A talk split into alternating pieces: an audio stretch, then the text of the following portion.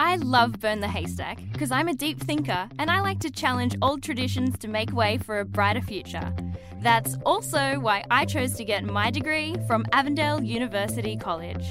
With a thriving community of believers, I was able to kickstart my career and grow my faith at the same time. Business, arts, teaching, nursing, or ministry. Called to make a difference? Called to be at Avondale.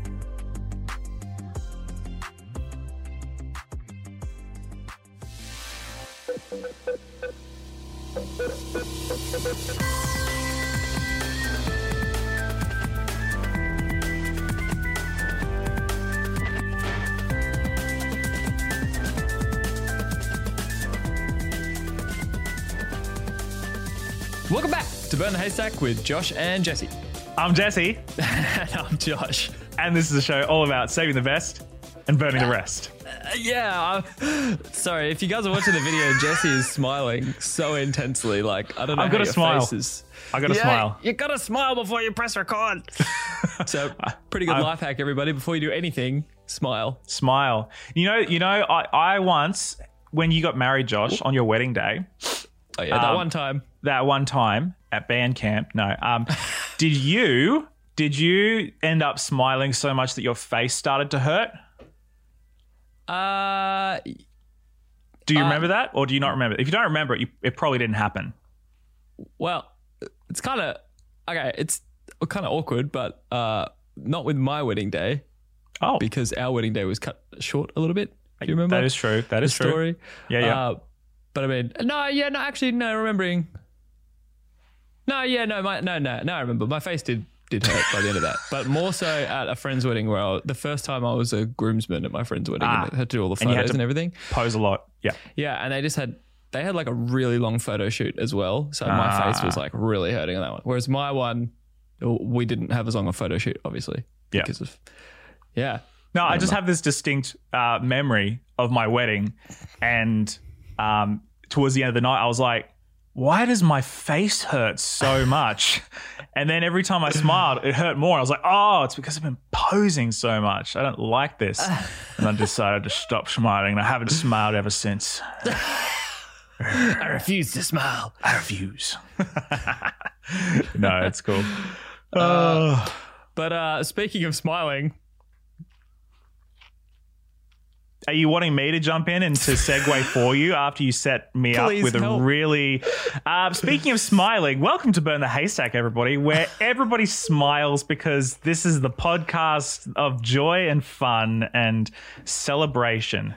I've got a good segue. I got a better one. Cool. Speaking of smiling, yes, a time of year that makes a lot of children smile a lot. It's Halloween. Ah, yes. You know what? It doesn't just make children smile. It makes dentists smile everywhere because dental bills go up after Halloween. True. Is that actually Probably true, yeah. My wider family, like my nieces and nephews, love Halloween. Mm. Yeah, man. They dress up every year. They decorate, do little jack-o'-lanterns. Are they your wider family because they eat so much candy at Halloween? It makes them wider? No, they're not. They're very active. Bad joke. No, but they love it. And yeah, I love seeing them. I've never really celebrated Halloween. I don't think we talked about Halloween like 2 years ago. It was 2 years. We didn't do this last year. I don't know why we didn't do it last year. No, I thought it was meant to be an annual thing. It was. We forgot about it last year. We just kind of forgot about Halloween, which is funny. It was funny because when we first started doing the Halloween stuff, when we decided to do the Halloween episode, I think all the Adventist podcasts were like, oh, let's do Halloween and let's talk about how Halloween is not Christian or whatever, or like, is it controversial? And then we were like, let's just do something ridiculous. And so, we did. We did a celebration or a bit of a riff on All Hallows Eve, celebrating, sort of doing a riff on the whole idea of celebrating the saints and the champions, the men and the women who have gone before us in the faith of Jesus Christ and who have set the way for modern Christianity. And we remembered a whole bunch of people who we thought were quite inspiring. And so we decided that we would do it once again. So maybe it's going to be a, I don't know, biannual event. We'll try making it an annual thing. I don't know. We'll try. See how we end up next year. If we forget about it next year, just remind us. We'll do it a little bit late. I don't know. Please do. But no, this year we remembered, so we're doing it. So if you want to go back, the episode was called Taking the Spookiness Out of Spooktober. Maybe this is going to be like Taking the Spookiness Out of Spooktober 2. Like maybe this can be like Treehouse of Horror, you know, like every year it's Treehouse of Horror 2, 3, 17. Oh, yeah, that Simpsons special. The Simpsons thing. Treehouse of Horror, yeah. That was creepy. I never liked those. That was scary. It was too spooky for me. Too spooky for you, but that's okay. Today is not going to be spooky. Today is going to be special. It is going to be fun. Spooktacular. We really have a way with words. We are linguists. You mispronounced the word linguist. Right? Okay. It's the joke. All right. I know everybody listens to Burn the Haystack for our brilliant banter, but I think we should probably get into it at some point. Eh? Well, yeah.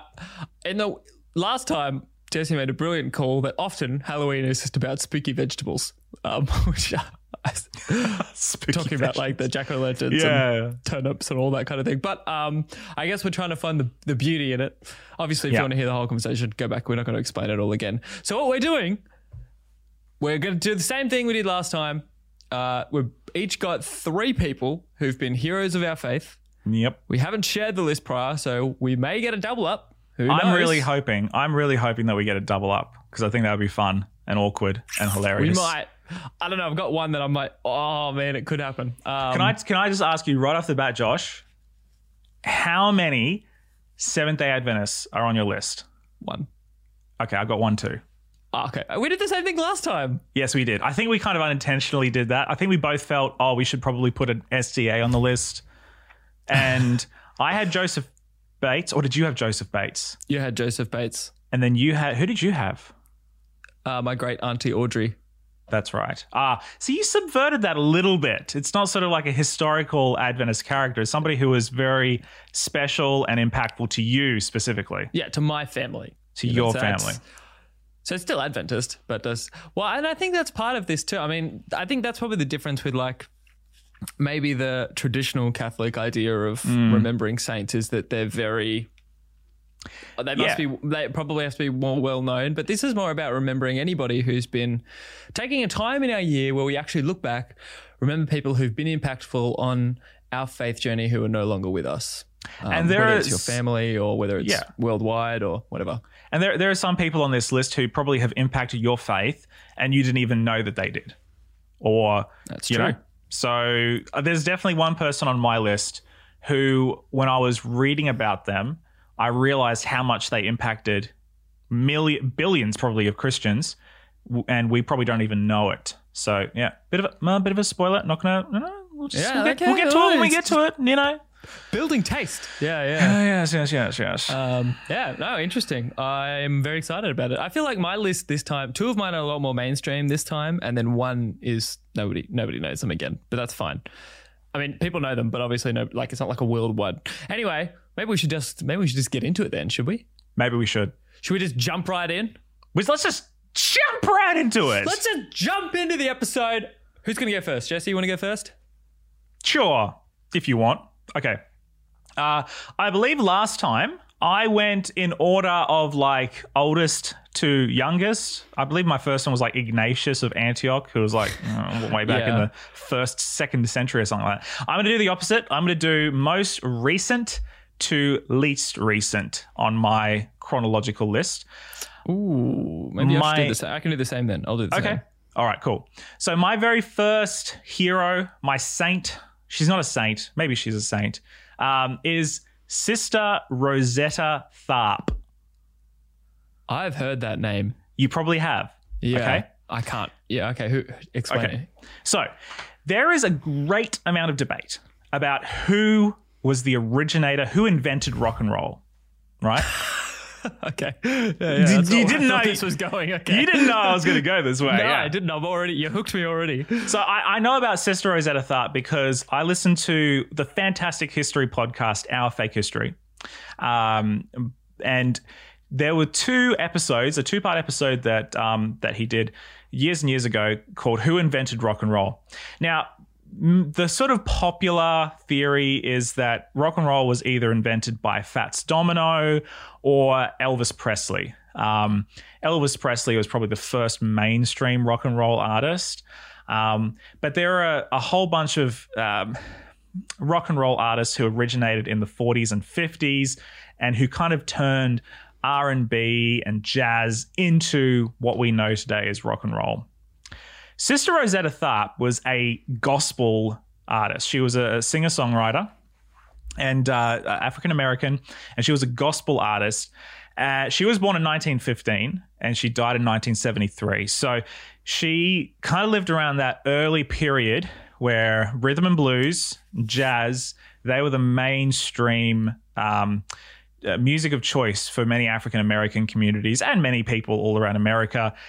The sort of genres that you kind of think of as being synonymous with America. And she is widely, not widely, but by rock and roll historians, because apparently rock and roll historians are a thing. She was, is thought to be one of the first people to have ever played a form of music that could be likened to modern rock and roll. Huh. And she was a gospel artist, right? She played around in churches. Her brand of gospel was a little bit heavy, a little bit controversial for some churches. So some things never change. True. But so there was some, there's a couple of things to there's a couple of things that really define what rock and roll is. It's distorted guitar. That's sort of the main thing. It's a rhythm and blues sort of bass line, and it's the use of percussion, right? So she did all of these things, and actually, even if she didn't create the purest form of rock and roll, she got around to America and Europe. Actually, she toured Europe in 1964 with Muddy Waters, one of the greatest rock and roll artists from the early 20th century.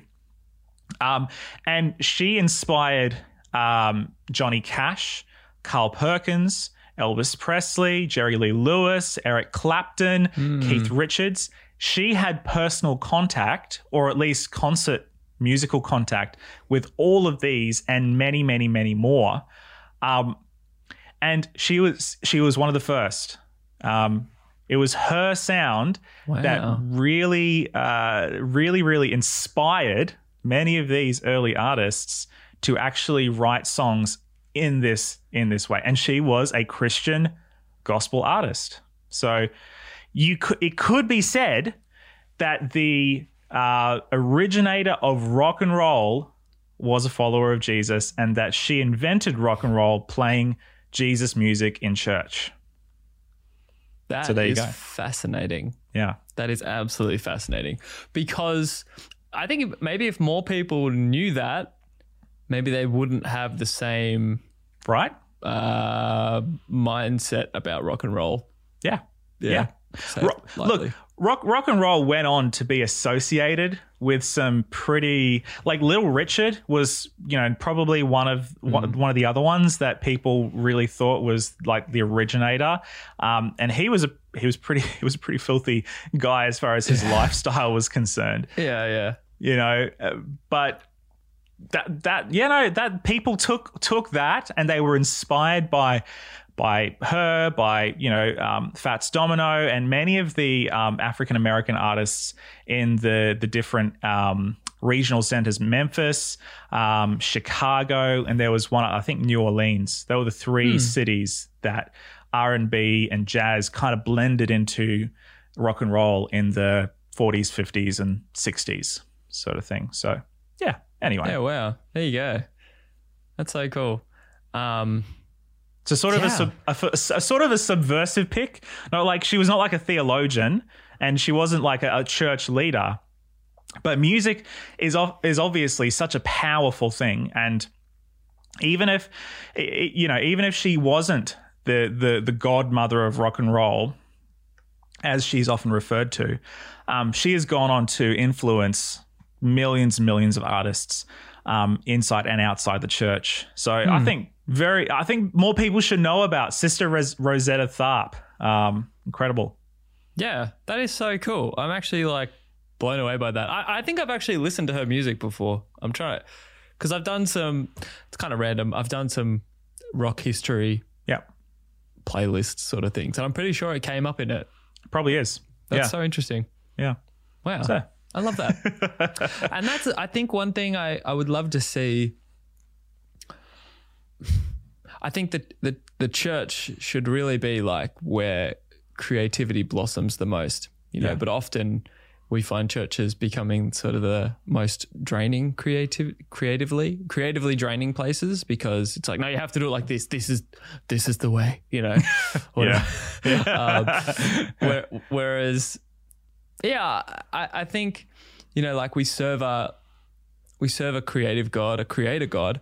Mm. And my personal belief, I don't know if everybody tracks with this, I think I mentioned this before, but I believe that all creativity is given by God, but whether you choose to glorify God with it is another thing.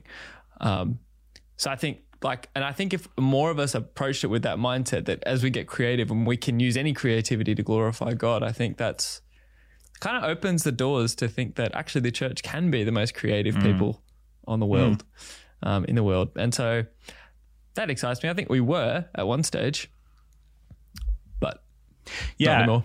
And I think the rhythm and blues and the jazz sort of scene in the early to mid 20th century is definitely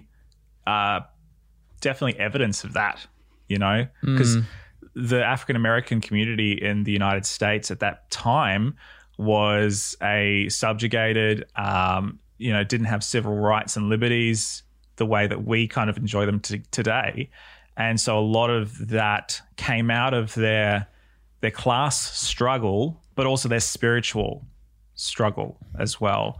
Because I think one of the things that got many of these people through their struggles was their faith and their sense of community, and the songs and the poems and the writings that came out of them were a result of that creativity of, wanting to be new creation, even when they felt like they weren't actually on the same level playing field as other people. So, yeah, cool. Yeah, wow. Oh, that's cool as. I mean, I wonder how many genres are directly created from Christian groups, because harmony itself was created in church, for sure. And, from the Gregorian chant type. Yeah. So in a way, there's a lot that comes from the church, just musically. It's transferable though, isn't it though? Because you take the mid-century, 16th, 17th century hymns that we sing today in traditional churches, and many of them are originals, but also quite a few are bar songs, popular songs that have been adapted into. So I think there's we definitely borrow, and it's very interesting. Anyway, that's just my number one. Otherwise we'll let's keep going, otherwise we won't get through it all. What's yours? Cool. So my most recent one then, my first one is Eugene Peterson. Beautiful. So he just passed away in 2018, so quite recent. And I think we did actually mention it on the podcast closer to when it happened. So he passed away October 22, 2018. So would have been actually quite close to when we recorded the first one of these, funnily enough. He, if you don't know who Eugene Peterson is, he was an American Presbyterian minister, but he was also a scholar, a theologian, an author, and a poet. Yeah. I'm reading this off Wikipedia, but yeah, but it's just going to sum it up better than I could. So he wrote over 30 books, including Gold Medallion Book Award winner, The Message, the Bible contemporary in contemporary language. So The Message translation of the Bible, incredibly, was all written by one guy. Yeah. Who was also a pastor and everything. So that's just mind-bending to me that he did a whole translation of the Bible. I mean, a lot of people like to kind of make fun of the Message translation and that kind of thing. But ultimately, the fact that that was written by a pastor with a pastoral heart, I don't know. I think it's just incredible. And I use The Message heaps. I love it as a translation. I find it so inspiring, and so many phrases that I've gotten from that translation that have made their way into my vocabulary or my faith vocabulary, I guess. Like the rhythms of grace. Oof. You know what I mean? I use that all the time when I think about, like when I'm explaining something to somebody, and I'll just say, you know, it's just part of the rhythms of grace. They're like, oh, rhythms of grace. I never thought about it. I'm like, got it from The Message. You know what I mean? Yeah, but I mean, he also wrote a lot of other books too that, yeah, and he's just an amazing guy, really. Yeah, he was. He was. Yeah. Yeah. No, Eugene Peterson. What a giant! What a giant. I don't know what could be said about that guy that, you know, hasn't already been said by a million other people. For all the, oh man, I remember when just before he died, there was some really strange conversations that were happening around him. He was sort of changing his views on homosexuality, which was making the rounds, I remember. But I think the one thing that I've always really found comforting and sort of reassuring about him was that grace that he seemed to just espouse and to represent in himself continually. Which is such a beautiful picture of God, like in terms of what I would hope God to be like, the Father, a Father like Eugene Peterson, which is what every one of us is supposed to be, you know, striving towards, is becoming more like Christ. And I think he represented that, and he lived that in his life, imperfect as he was, in such a beautiful, graceful way. So, yeah. And I don't think people probably realize how much courage and boldness it takes to write and publish a translation of the Bible. Cool, man. Especially one as different as The Message. Yeah. Especially as one person. Like, that is so bold. Yeah. Like, would I do it? Probably not anytime soon. I don't think I have the confidence to. Yeah, no, definitely not. Yeah, and I just. But at the same time, it's been so life changing for so many people. Like I remember, when I was working in a teen church, and there were some kids, and the only translation of the Bible they had at home was like a KJV Bible, and they were like, I don't really like the Bible. You know, I'm not into it. I don't get it. I don't get what it's talking about. I don't get much from it. I gave them an NLT Bible. They're like, yeah, I don't know. It's a bit different. It's a bit, but I still just don't really get it. And so then I said, well, why don't you try reading this? And I gave them The Message. This one girl, I remember, she just started reading it every day. Oh, wow. Yeah. And just, yeah, she full on had a huge turnaround because of that translation. Yeah. She then, I think it probably grew enough maturity in her to start reading and getting more from other translations after that. But that's just really where she started. And I know a lot of people who have grown up Christian, or they've grown up reading the Bible, and it's sort of all just like the language becomes so familiar that it doesn't mean as much anymore. Yeah, it just kind of, you become numb to it. Yeah, and so when I was at Avondale at college, I remember there were a bunch of people there who read The Message translation there for the first time, grown up Christian, but they just found a renewed passion for the Bible. Yeah. Just because it was like a fresh take on something that they'd read so many times before. And yeah, I just think it's such a cool contribution to the world, like the Christian world. Yeah. And I think it's opened the door too for more. Like recently I've seen the Passion Translation, which is I think, a similar sort of vein. It's only the New Testament at the moment, but it's, you know, that same sort of like really getting to, okay, what's the heart of this and how would I say it in the most contemporary language possible? Yeah. Which is a really, really great, really great thing to do. I think, you know how like you admire people, but then you go, I wouldn't want to meet them, you know, sort of thing. I think he's one of those guys that I really regret that I never had the opportunity to ever meet him. I think I would have really loved, even to spend a couple minutes talking to him, I think would have been incredible. So it's very sad. Yeah, I would have loved to see him. I don't really even know what he was like as a preacher, but just to see him in action would have just been awesome. Yeah. But there are also a couple of quotes that he had that they're kind of similar quotes, but they actually really help my understanding of Sabbath. Okay. So the first one is, if you don't take a Sabbath, something is wrong. You're doing too much. You're being too much in charge. You've got to quit one day a week and just watch what God is doing when you're not doing anything. Oh. And then the second one is a lot like it. Sabbath is that uncluttered time and space in which we distance ourselves from our own activities enough to see what God is doing. Wow. Yeah. And those two quotes, I don't have the reference from where they're from at the moment. I'll try and get them. But those two quotes really, they actually shifted my perception of Sabbath as a time when, even though I'm trying to limit what I'm doing, obviously it's changed again because I'm a pastor, but Sabbath is a huge shift when you're a pastor. But I think just at the core message of the Sabbath, just the idea that I'm stepping back.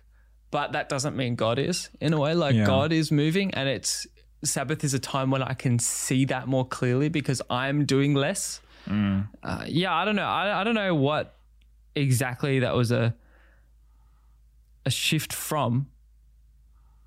Like, I can't remember the mindset before that, but I remember reading that and having a shift. Yeah, you know. Yeah, that's cool, man.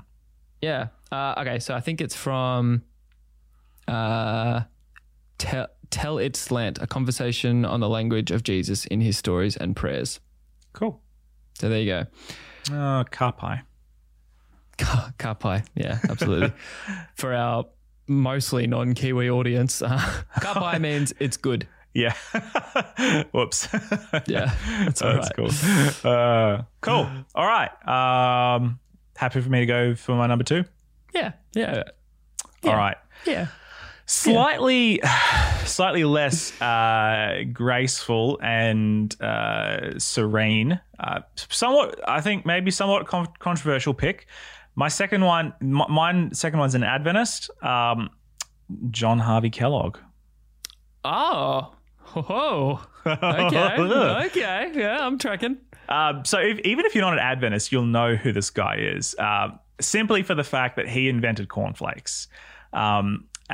But if you didn't know that he was an Adventist, well, he was until he wasn't. And we'll talk about that a little bit.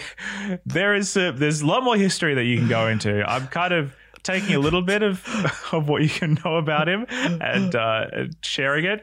There's a lot of weird stuff. He had some really great contributions to the church and the world. But he also did some stuff that was really questionable and a little bit problematic in today's era. But we'll talk about that. I'm just laughing at your summary of someone's faith journey. It's like, he was Adventist until he wasn't. And that's it. You know? Anyway, sorry, this is great. Great moment. You know what? I think this guy, by the way, if you've never seen a picture of John Harvey Kellogg, do go and look it up. He is the spitting image of Colonel Sanders. I'm not even joking, which is ironic because I think he would be absolutely appalled to be compared to the logo and the founder of Kentucky Fried Chicken, given that he was such a proponent of extreme health and temperance and all that sort of stuff. So anyway, look, if you've never heard of John Harvey Kellogg, here is the quick bio. He was a doctor and a businessman, and he his father became an Adventist early in the Adventist church, and his father was actually one of the men responsible for convincing James White and the early church founders to move their headquarters to Battle Creek, Michigan, USA. So he was a proponent. He established the Battle Creek Sanitarium. He also coined the term sanitarium, which I believe is sort of like a combination of like the ideas of sanitation and something else. It was to do with health. Aquariums. Yep, aquariums. Sanitary. We're gonna swim in. No, I don't know. It's to do with health and cleanliness is sort of the two ideas that kind of combined into this idea of a sanatorium or sanitarium. I'll look it up. All right, you do that. Yeah. So he was a proponent of many, many different medical or health ventures, and people would come to his sanitarium from all around the world to get treatment. He really, really encouraged vegetarianism, temperance, sexual abstinence, and clean living. I was a bit confused. So he had, I think, two wives. The first wife he had like 6 kids with, and the second wife he had kids, like 11 kids with, but I think either it was his second or third wife. I was a bit confused when I was reading this before, but one of his wives, they abstained from sex even when they got married, and they slept in different rooms after they got married. I was like, if somebody wants to clear up sort of that thing, please do, but I was really confused as to sort of the thinking. Maybe it's around the ideas of divorce. I'm not too sure. Fun fact, though, he was really preoccupied with sexual abstinence. And if you don't know, cornflakes, originally he didn't invent it as a breakfast cereal. He invented it as an anaphrodisiac, which is the opposite of what an aphrodisiac is. Okay. So masturbation was one of the things that he thought was absolutely like, this is killing our young men especially. You know, it's really bad for them. And so he invented cornflakes as a way of preventing people from masturbating, which I don't know how he thought that would happen, but whatever the thinking, whatever the reasoning, cornflakes obviously went on to become a huge hit all around America and basically paved the way for the modern breakfast cereal. I'm not sure that we would have breakfast cereal today if it wasn't for John Harvey Kellogg and cornflakes. So, and as someone who eats, well, I eat muesli. Does that count as a breakfast cereal? I eat it pretty much. I eat it every day. And wheat dicks. It's very healthy. Very healthy. Yeah. Love it. Just great. Yeah. So, yeah. He also, he had some really other good contributions to science. He was an early proponent of germ theory. So, the idea that, you know, we get sick from germs and microorganisms that live in cells and all that sort of stuff. That wasn't really a known theory until his era and later on, and it wasn't really picked up. And then obviously medicine, modern vaccines and all that sort of stuff were developed as a result of this growing awareness of germ theory.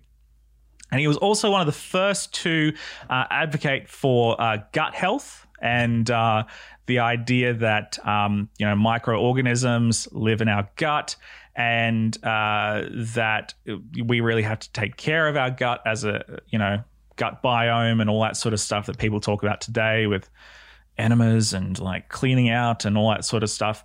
Pretty gross stuff. Like I totally admit this is all pretty gross stuff, but you know, he was a doctor and he was extremely experimental, and he tried many different things. Some of them didn't work out, but some of them actually went on to pave the way for modern medicine today and modern health practices. But for all his positive contributions, he was not without controversy. So I'll mention one or two of them. He was an avid supporter of eugenics, which is not a very popular topic amongst many people who are Christian, because Christianity is often associated with the pro-life stance. And he was absolutely in favor of sterilization and eugenics, cleaning out humanity from people who are physically, mentally inferior. I say in very heavy quote marks because this is his idea, not mine. He was also a little bit racist. He was not in favor of the mixing of the races and of different people from different cultural backgrounds coming together and having kids, which is definitely not something that people look on him today and go, way to go, buddy. Not very good. Yeah, you're really making this seem like a strange choice to pick. So, my dude, he was. I picked him because he's such a crazy, crazy guy. He contributed so much good stuff to the world, but then on the other hand, some of the other stuff that he did was really questionable. But he was a huge part of our early SDA church. People often forget that. They just think about the stuff that he did later on with his theology, but actually some of the stuff that he did do that was positive has impacted the world for a long time since. So I should also mention the main part that we associate with John Harvey Kellogg, if you're a Seventh-day Adventist, is his book, The Living Temple, where he laid out his views on panentheism, which is not pantheism. Panentheism is basically that God is in everything, whereas pantheism is that God is nature and everything is God and all that sort of stuff. Something which probably today would be taken a little bit better if worded in a different way. But eventually he was kicked out of the church. He was disfellowshipped, which is not something that happens very often. No. Especially to somebody who was such a huge part of the early church's development. He funded a lot of stuff. He made a lot of stuff happen in the early church. He was a big ally to many of our original founders. And he ended up becoming disfellowshipped and kicked out in the end, which is quite sad. But he seemed to have a great deal of respect for Ellen White, even though he was a pretty bitter critic towards her and James White towards the end of their lives. Or Ellen White died before Kellogg died, but he seemed to have a fair bit of respect for her, even though they disagreed on many things, and they seem to have kind of still been friends, kind of, towards the end. He was the director of the sanitarium up until his death, so he stayed in Battle Creek. Oh, wow. It was a crazy guy. Crazy. Yeah, I mean, I think that's kind of interesting. I guess it's an extreme example of the fact that even though we're going to have these heroes of our faith, no hero of faith is perfect. Yeah. And I think that's kind of, you got to accept that in a way. Yeah. No, I will share one more thing and then I'll hand it over to you, Josh. I do have that. Do you want me to share the... Please. The meaning of sanitarium according to vocabulary.com. I couldn't find it on the official website, so I'm guessing this is... So in the past, someone who is recovering from a long-term illness might stay at a sanitarium, a special kind of hospital. Many sanitariums in the US once treated patients with tuberculosis. Oh. A sanitarium was also called a sanatorium. Even more confusingly, both words were sometimes used to mean health resort, something closer to a spa than a hospital. Before antibiotics were invented, the most effective treatment for tuberculosis and other lung disease was fresh air and healthy food at a sanitarium. The word is rooted in the Latin sanitas, meaning health. There you go. So that's cool. And I will say, on the sanitarium part, at the sanitarium in Battle Creek, the original one, I was surprised it played host to thousands and thousands of people, some just ordinary people like you and I, but also some pretty legit celebrities of the day. When I was researching this, I found out that Amelia Earhart, the aviator, the pilot, William Howard Taft, who was a president of the United States, Henry Ford, Thomas Edison and Irving Fisher all were patients at one point at the Battle Creek Sanitarium. There you go. Yeah. And did you also know that Will Durant, the famous American philosopher, considered Kellogg to be one of his greatest mentors? So this guy was like a rock star, like a legit rock star, a health and well-being rock star. So a health and well-being rock star. Goals, man. Goals. Even though he was kicked out of the church. Yeah. Poor guy. So, yeah. Wow. That's super interesting. Yeah. So. Okay. Yeah, right on. No, yeah. Good. Interesting choice. I know. Okay. My next one, kind of weird, but I'm not going to give the name because it's a personal one. I don't know the family that well. I didn't get permission to share the story or anything. And I kind of decided to do this one a little bit last minute. Do you want it'll all make sense. Do you want to give like a pseudonym? Okay. What, like a fake name? Yeah. Nancy. Cool. I don't know. Way to go. Anyway, I'm excited to hear about Nancy. No. Fantastic. So when I was growing up at a church in Sydney, there was a pastor at our church and yeah, shocking, I know. But his wife was, so he was quite a traditional sort of Adventist pastor, you know, wore a suit and tie every week and preached on the very Adventisty sort of thing. You guys know the kind of thing I'm talking about. Not in a bad way. Great, lovely guy. But, you know, just quite a traditional minister. Yeah. But his wife was really creative and she used to paint and draw. And often, this is what really set them apart as a ministry couple, is that she would paint and draw like something to accompany one of his sermons or a series of sermons. She'd produce something to visually show it and some, you know, beautiful pictures. And there was one she did, which I remember she did it shortly before we left, but she actually got quite sick. It was some form of cancer. And unfortunately, I don't know, this was one of the last works she ever did.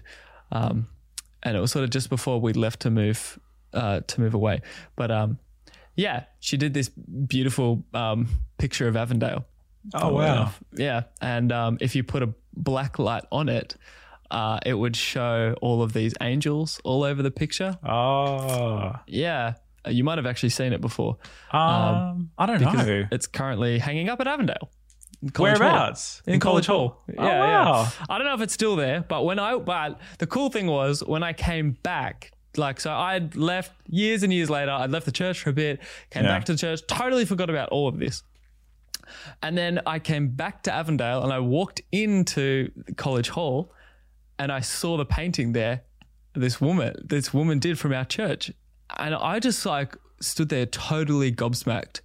Wow. And my friends were like, what's the big deal? Like, and there wasn't any black light in the room, so you couldn't actually see, and nobody knew the thing about this painting, right? Because it wasn't displayed in a way in which it would show it off.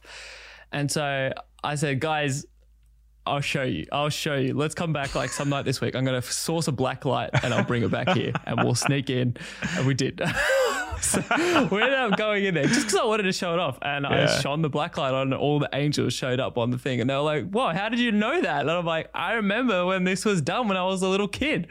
I remember the woman who did it."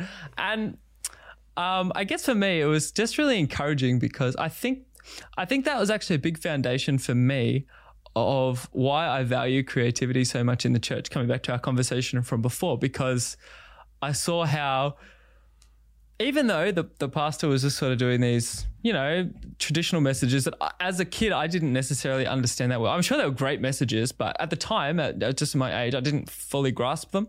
But I remember the paintings and how much they meant to me every time she would unveil one and show one and paint one at church.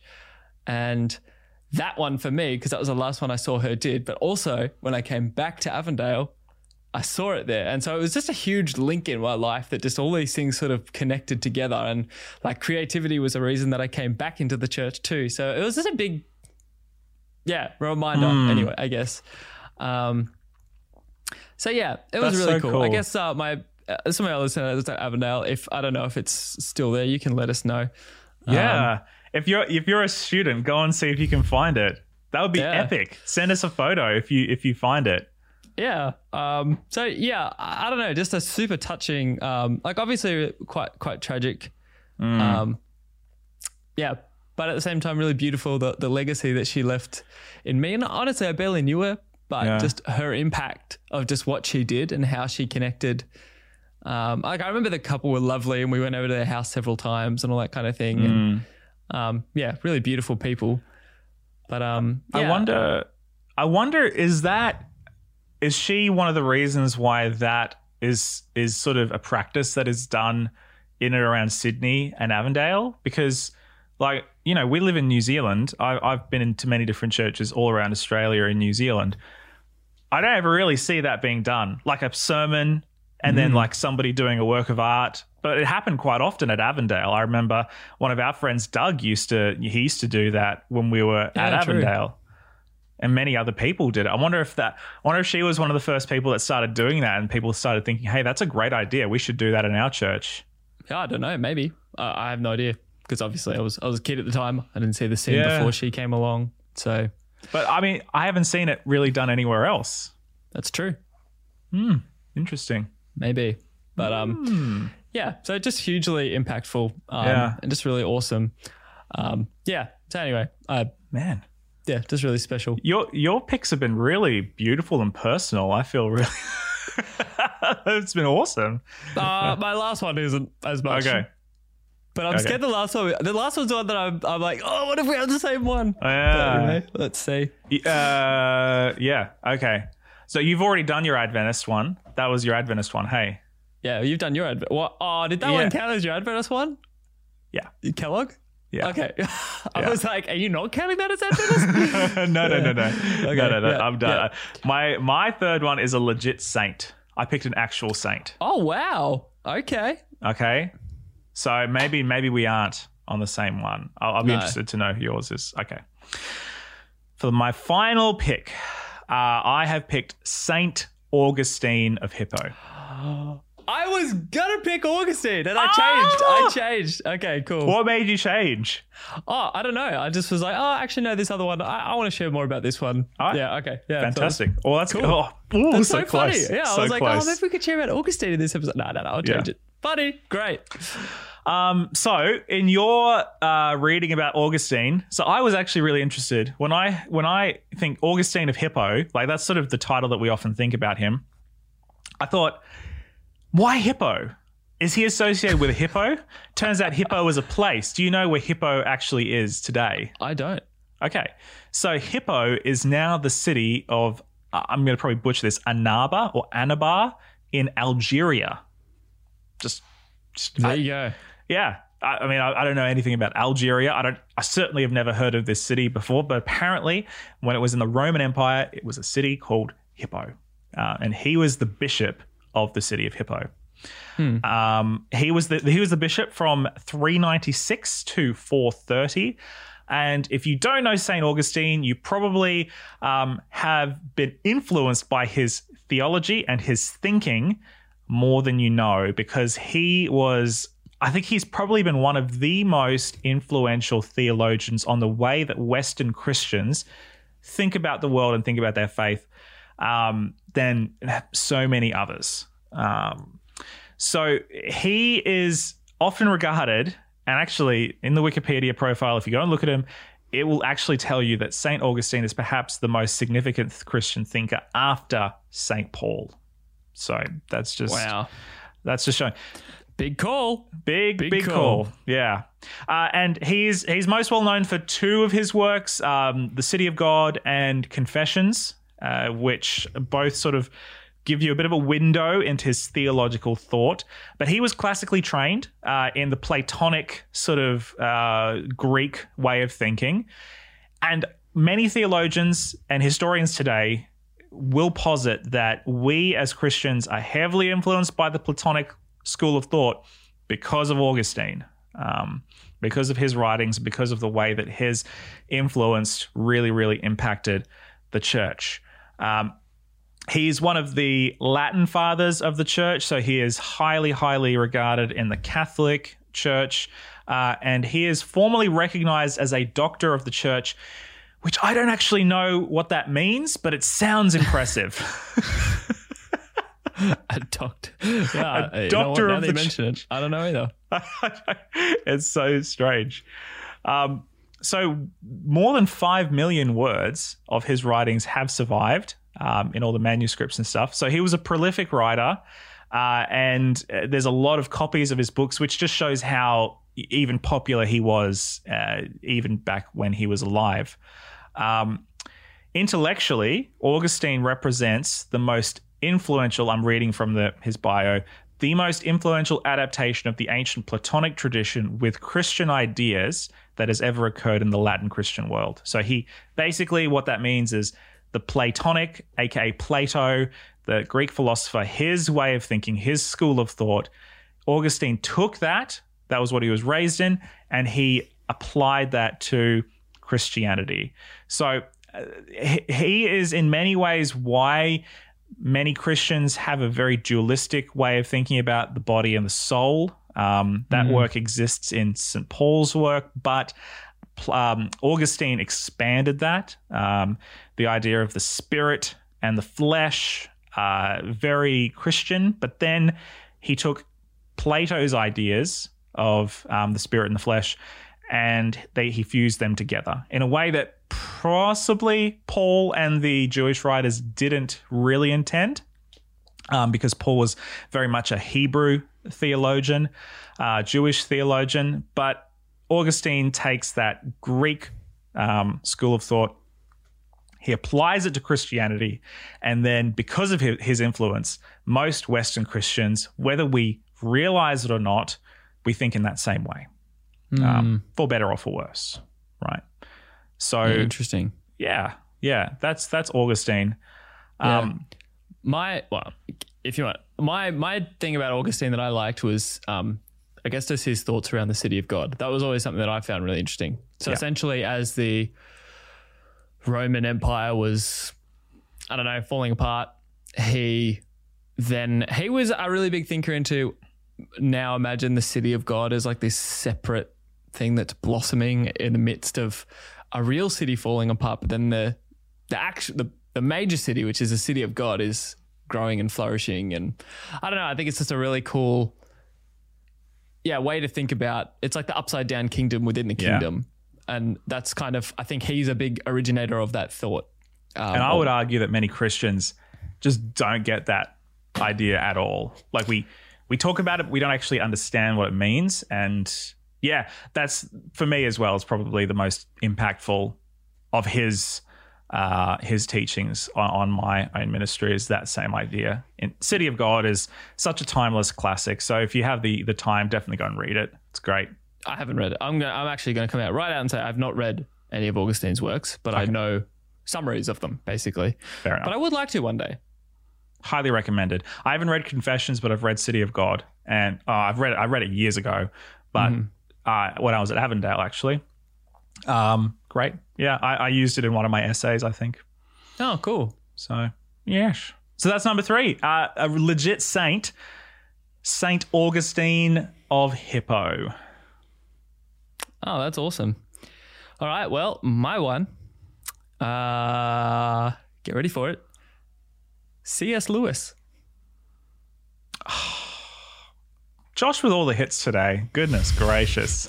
Pretty mainstream, but I don't think that's a bad thing. We didn't talk about him in the last one. Last time I talked about Dietrich Bonhoeffer, who's also quite mainstream. Yes. Probably not as much as C.S. Lewis. So if you don't know who C.S. Lewis was, he was around from 1898 to 1963 is when he passed away. So not as old as St. Augustine, but he was a British writer. And like a scholar, like a biblical scholar as well, like a theologian. And he was actually, the cool thing about C.S. Lewis that I like is that he was really well known in academic circles. Yes. Period. You know, it wasn't the fact that he was he's not known in Christian academic circles. He's really well known in academic circles for his literature. And yeah, I just think that's really cool. Like, being influential, I think it's a really great example of being an influence in your sphere and doing it for the gospel. Mm-hmm. And he wrote amazing books. I would love one day to say I've read the entire C.S. Lewis catalog, but I'm not there. So Screwtape Letters, the Chronicles of Narnia. Come on. I grew up on these. Yeah, amazing. The Space Trilogy, have not read that. Mere Christianity is one well read in. And Miracles and the Problem of Faith. Yeah. So particularly Mere Christianity was quite a big one for me in my journey. And it's amazing because that book is, that and Screwtape Letters are quite, they're like apologetics really for Christianity. And a lot of those arguments that C.S. Lewis, I don't know if he necessarily coined them, or if he just popularized them, I'm not sure. But true. A lot of the things he presents in that book are still used today when people are defending their faith and helping others to understand God. Like the whole thing about Jesus has to have been a madman, liar, or the son of God. Yeah, a madman, a liar, or the son of God. I'm pretty sure that's a C.S. Lewis thing. Correct me if I'm wrong. I think it's straight from Mere Christianity. Yeah. And people still use that all the time when they talk about Jesus.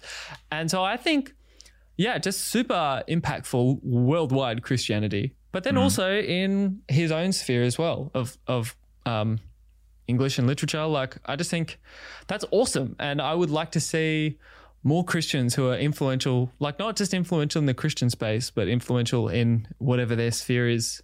And then they can bring Christ into that. I think C.S. Lewis is a really shining example of that. I think C.S. Lewis is also a really shining example of a modern parable writer and allegorical writer who really takes seriously the themes and the subject material of around Christianity, salvation, the problem of sin, sacrifice, all that stuff that we see in particularly The Lion, the Witch, and the Wardrobe, but also throughout the entire Chronicles of Narnia series.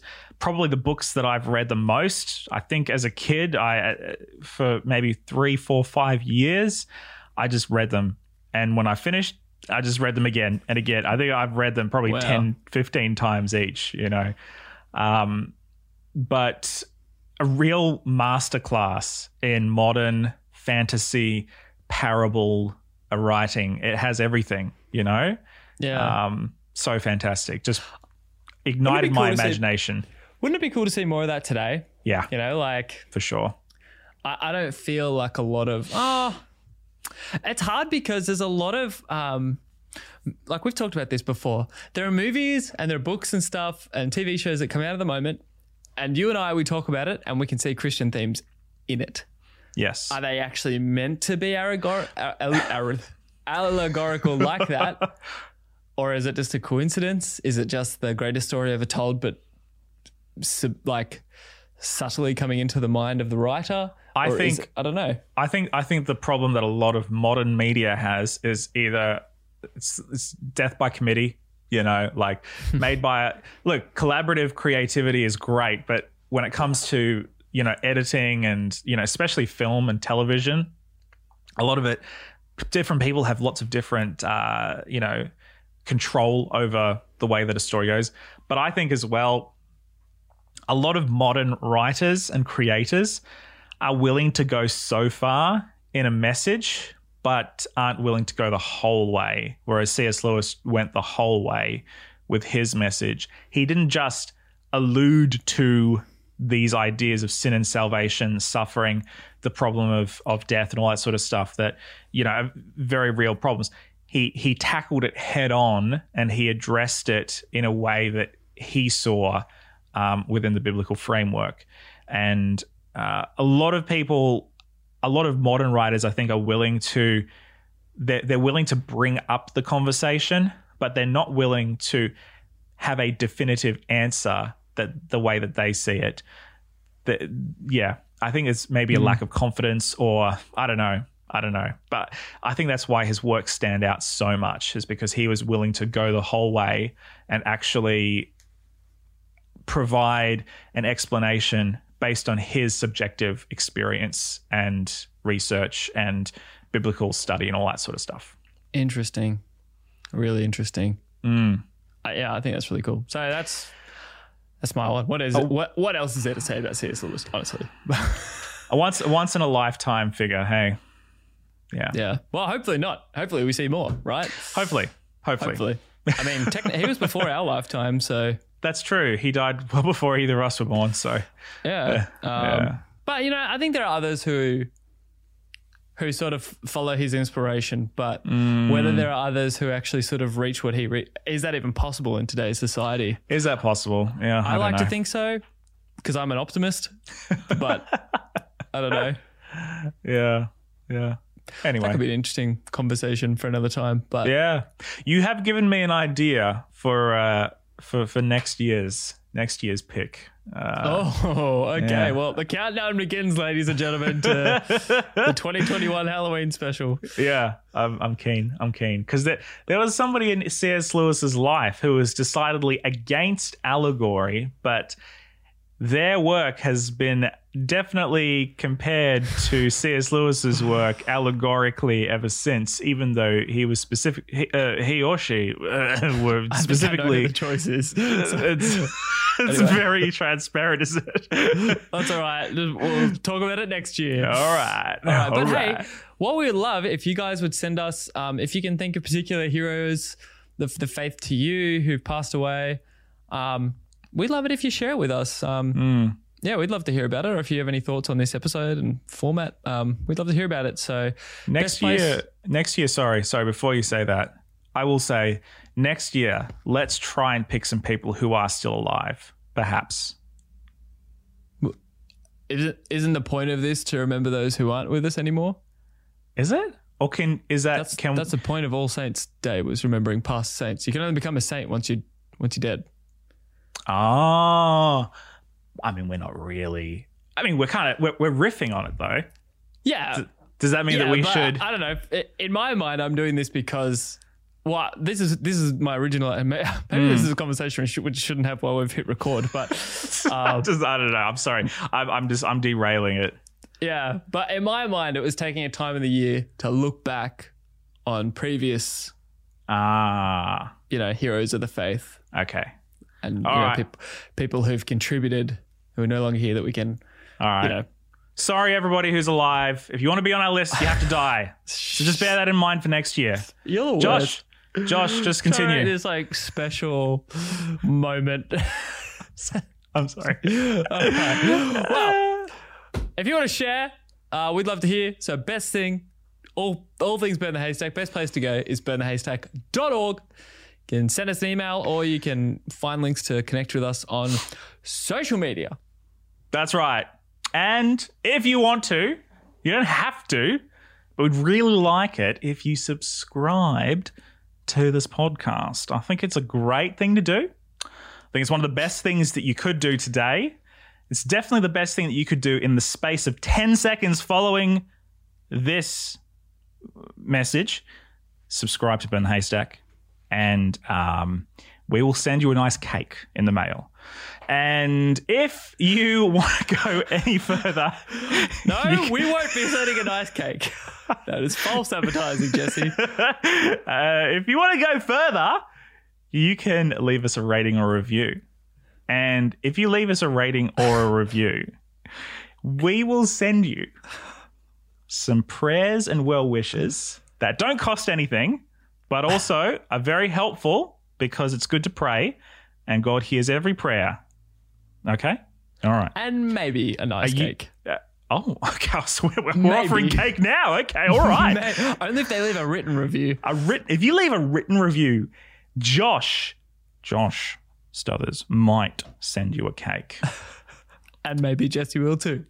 If you make a written review and you send us $50 and your home address, no. We will definitely send you a cake. No. All right. There's no cake. I'm sorry, everyone. There's no cake. The cake is a lie. Leaving reviews is great. So leave reviews, talk to us, connect with us. The thing we do this because we love engaging with people. So we need engagement. So message us, email us, whatever you're gonna do. We want to hear from you. Sorry, we're dragged out this outro so long. We're very lonely. That is Josh and Jesse out.